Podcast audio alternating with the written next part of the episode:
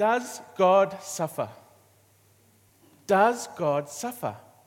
Now, if we're going to title a series by the name of The Suffering of God, then this is the question we are really asking Does God suffer? One of the things we need to realize about this discussion of suffering God is that for many centuries, probably 1,500 years, thereabouts, probably more, this concept was completely absent in people's understanding of what God must be like. To speak of a God who suffers was absolutely inconceivable. The belief was that our world, with all its pain and turmoil, had the potential to expose God to these things. And so, God must use his power to preserve himself from becoming a victim. The assumption was that God needed to guard himself from every kind of pain and destruction that humans experienced. Ultimately, God was seen as a self protecting monarch, unmoving, unchanging, unsuffering. Now, the theological term for this understanding is the impassibility of God, this concept that He is incapable of suffering or feeling pain. But in the 21st century, we find ourselves in a time and place in history where, as human beings interacting with a living God, we need to ask tough questions based on our experiences, and we need to face the implications of our theology. Now, let's not forget that theology is more than a block of knowledge of God. Theology is our ongoing attempt to describe how we interact with God, but also how God interacts with us. Is it possible that this mighty, powerful, loving God of the universe does, in fact, immerse himself in our pain? If our answer is yes, then we might too quickly conclude that this means that this same God is helpless and inactive. If God is here, why is there still suffering in our world? Those who think this is true often misquote Dietrich Bonhoeffer, who, writing from a Nazi prison in 1944, said this God allows himself to be edged out of the world and onto the cross. God is weak and powerless in the world and, and that is exactly the way, the only way in which God can be with us and help us. The argument here is that Bonhoeffer must be talking about the helplessness of God in the world. But this is not what he's saying. He's not talking about helpless and absent God. He's actually talking about a God who is without power. And I'm using that word power in the same way that our world understands the concept of power. He goes on to say this this opens up a way of seeing God of the Bible who wins power and space in the world by his weakness. So I want to take on Bonhoeffer's challenge and I want to see what the Bible says about God and his suffering. But there is possibly no better story that captures this theological shift in our understanding of God's suffering and his presence with us than that of a Holocaust survivor called Elie Wiesel. If you do any study on the suffering of God, this story will always come up because he had to wrestle with this. While in a concentration camp, the SS guards one day hung two Jewish men and a young person in front of the whole camp. The men died quickly, but the youngest one did not. Listen to what Wiesel writes Where is God? Where is He? Someone behind me asked. But the third rope was still moving. Being so light, the young person was still alive. For more than half an hour, he stayed there, struggling between life and death, dying in slow agony under our eyes, and we had to look him full in the face. Behind me, I heard the same voice ask him, Where is God now? And I heard a voice within me answer him, Where is he? Here he is. He is hanging here in these gallows. So, Jewish theology has had to come to terms with this understanding of where uh, God is in human suffering, particularly in response to the Jewish experience of the Holocaust. If you look at liberation theology, looks at the problems of poverty and social injustice experienced mainly by South American people. What does Christ as liberator look like in a land filled with corruption and oppression? Black theology emerged in response to the suffering, the exploitation, and the displacement of people from African descent and their story of slavery.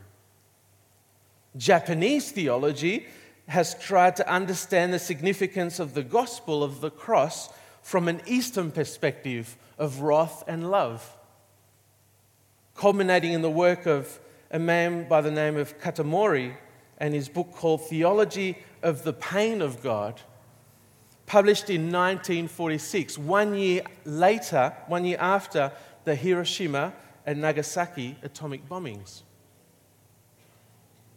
But it's our turn as well. Let's not shy away from these sorts of questions. Where is God in our suffering? In Australia, right here, right now, how do we see God in our suffering? Think about Australia's convict past or how white um, folk treated Aboriginals and their communities, or our involvement in Gallipoli, the significance of Anzac Day. Our country, Australia, is built on suffering. But I wonder this is the question I'm asking myself have we been trying to run away from it ever since? have we been trying to run away from suffering ever since? All the technological advancements, all the scientific and medical research, the unprecedented amount of information at our fingertips still cannot deal with our primal experience of pain. We have all these things available, especially in the West rich world, especially in our great country of ours, Australia. But pain and suffering are as real today as it always has been. So, as Bonhoeffer says, let's go to the God of the Bible. And the first point I want to make, one of three, the first one I want to make is that God knew suffering before time began. God knew suffering before time began. In Revelation 13:8 we read these words, all, inhabit, all inhabitants at, of the earth will worship the beast, all whose names have not been written in the Lamb's book of life, the Lamb who was slain from the creation of the world. This verse is saying that before the world was created, there was a book called the Lamb's Book of Life. The Lamb where we've been singing before, the Lamb is Jesus Christ. But it's not just Jesus Christ, it's Jesus Christ crucified. The book belongs to Him. When God made the world, Jesus Christ slain was there from the beginning. What He saw was a people who were written in the book, purchased by the blood of the one. The one was Jesus, the Lamb that was slain. And uh, we shouldn't ignore this word, the significance of this word slain. The Apostle Paul is, uh, the, sorry, the Apostle John is who wrote this, this um, descriptor. He used the word slain, which literally means slaughtered. He's the only one that uses that. Slaughtered. Let's think about this carefully. Jesus' slaughter was not an afterthought as if God created the world and then had to come up with a plan to get it right. Think about this. It was a pre thought. God had this book in mind before the foundations of the world. So here's my second point. It builds on the first. If God knew suffering from the beginning of time, then suffering was never too far away from grace. Suffering is never too, too far away from grace. Here's what 2 Timothy 1 9 says he, was, he has saved us and called us to a holy life, not because of anything that I have done, not because of anything that you have done, but because of His own purpose and grace.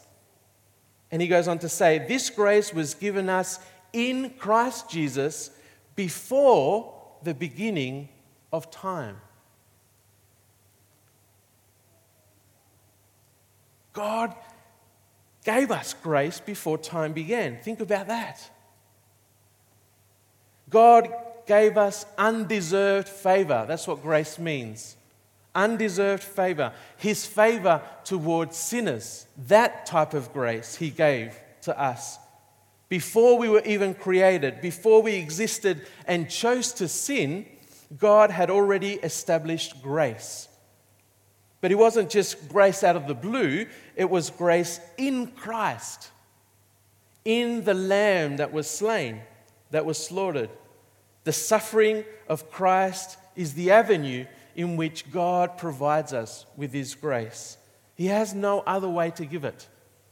If you want to know God's grace, you have to know Christ crucified. What is grace if it doesn't come from a position to be able to give it? One can't give grace unless he has done something that allows him to be able to give it to others. God gave us what was his to give. Grace through suffering was always part of the picture from the beginning of time. So I want to know why would God do this? I think the answer for me is actually my third point, which builds on the first two. If God knew suffering before time began, and if suffering is never too far away from grace, then God wants us to know Him in this capacity and respond to Him. In other words, suffering draws us closer to part of God's character we would otherwise not know.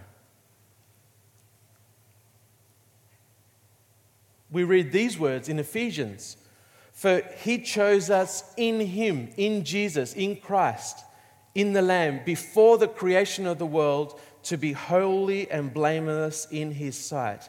In love, he predestined us for adoption to sonship through Jesus Christ in accordance with his pleasures and will to the praise of his glorious grace, which he has freely given us in the one he loves the suffering and the death of this Lamb of God, Jesus Christ, gives us the fullest, the clearest, the surest display of His glorious grace.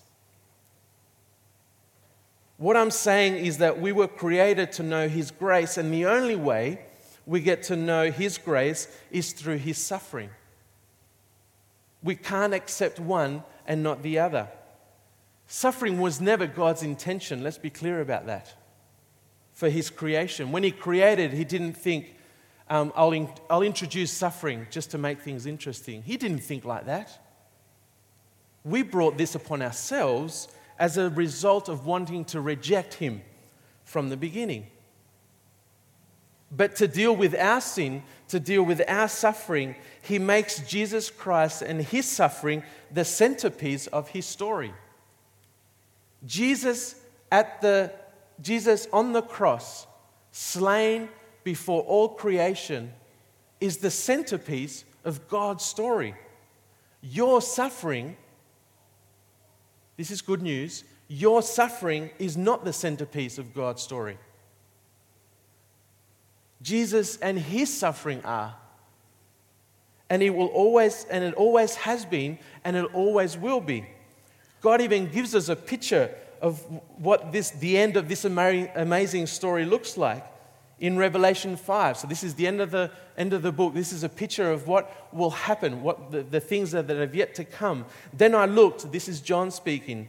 Then I looked and heard the voice of many angels, numbering thousands upon thousands, and 10,000 times 10,000. They encircled the throne and the living creatures and the elders. In a loud voice, they were saying, Worthy is the Lamb to receive power and wealth and wisdom and strength and honor and glory and praise. That's not what it says.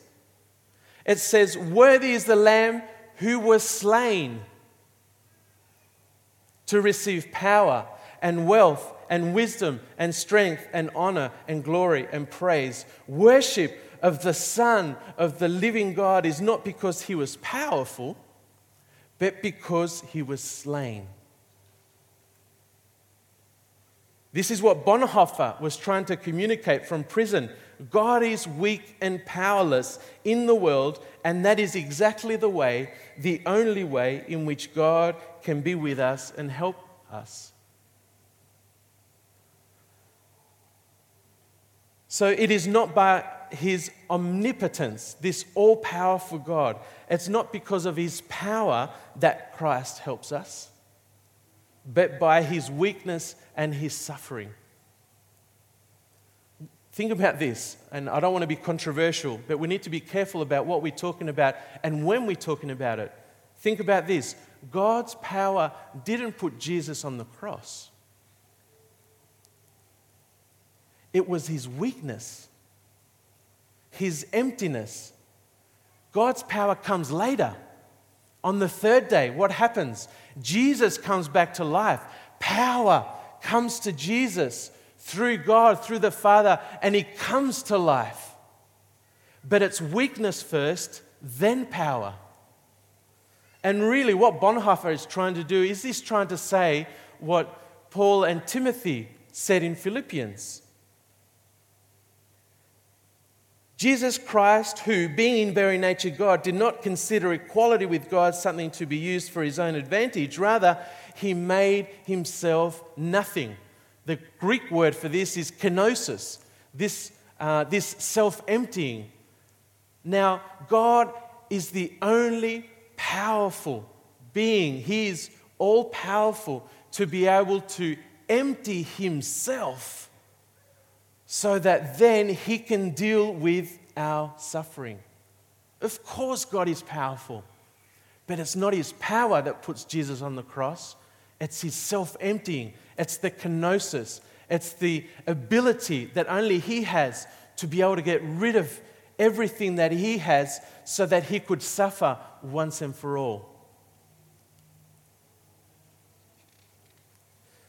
So I want to finish with this final thought. Those who suffer and wrestle with God in their suffering know more about God's own character than those who choose to avoid it. Can I say that again? Those who suffer and wrestle with God, I think it's okay to wrestle with God. If it wasn't okay to wrestle with God, why would we have the Psalms? Sarah said that she hated God. The Psalms say it's okay to hate God. God can take it. Why? Because He knows what you're going through, He knows exactly the picture that you're faced with. But I think there's more to it than this. It's okay to say that God comes along me, comes along us, beside us, and knows our pain and knows what we're going through. I think that's okay to say, but I think there's something much more profound, deeper going on. If God knew suffering, represented in the lamb that was slain before the beginning of time, then we're invited as his followers, as his disciples, to get to know him in this way. Just as we would do with many other of God's attributes. We talk about God's love, we talk about his mercy, his kindness, his power. He already was these things before time began. He didn't become merciful once Jesus died on the cross. He didn't become a gracious God once Jesus died on the cross. He was all these things before time began. As John Piper says, whether we are able or disabled, enduring loss or delighted in friends, delighting in friends, suffering, pain, or savoring pleasure. All of us who believe in Christ, don't forget the suffering Christ, the Lamb that was slain. All those who believe in this, in Him, are immeasurably rich in Him and have so much to live for. Don't waste your life, He says. Savor the riches that you have in Christ and spend yourself, no matter what the cost, to spread the riches to this desperate world. And this is the theme that we pick up next week. Where is God in our suffering? Here He is, hanging here in these gallows. Let me pray. Lord, I want to thank you for the challenge that you've given us to come um, always to come to know you. We open your scripture, we open your word to get to know this amazing God, this powerful God, this intimate God. But Lord, thank you for the challenge to not shy away from the implications of what it means to want to know a suffering God. Lord, what I think this means is that you're calling us, your children, your disciples, Door of Hope, you're calling this community to be able to suffer in order that we would get to know you in ways that we would not otherwise get to know you. And so, Lord, if we're going to suffer, then I pray that you would give us strength, that you would give us courage, that you would give us the ability to be able to turn to you in our pain. Lord, I thank you that if I'm going to choose to suffer for you, if I'm going to accept that this is painful, and that this is part of who you are, then what I want to do is I always want to suffer with Jesus. I never, ever, ever want to go uh, and experience pain in this world without the name of Jesus. This lamb that was slain is the reason that we are here. And so, Lord, may these words that we've sung already this morning be true for us. And that is that you stand in the fire with us you roar like a lion. You bled as the lamb. And the reason we can sing and the reason that we can celebrate you and what you did on the cross is because you have done something about our suffering. May we suffer well with you. In Jesus' name, amen. Amen.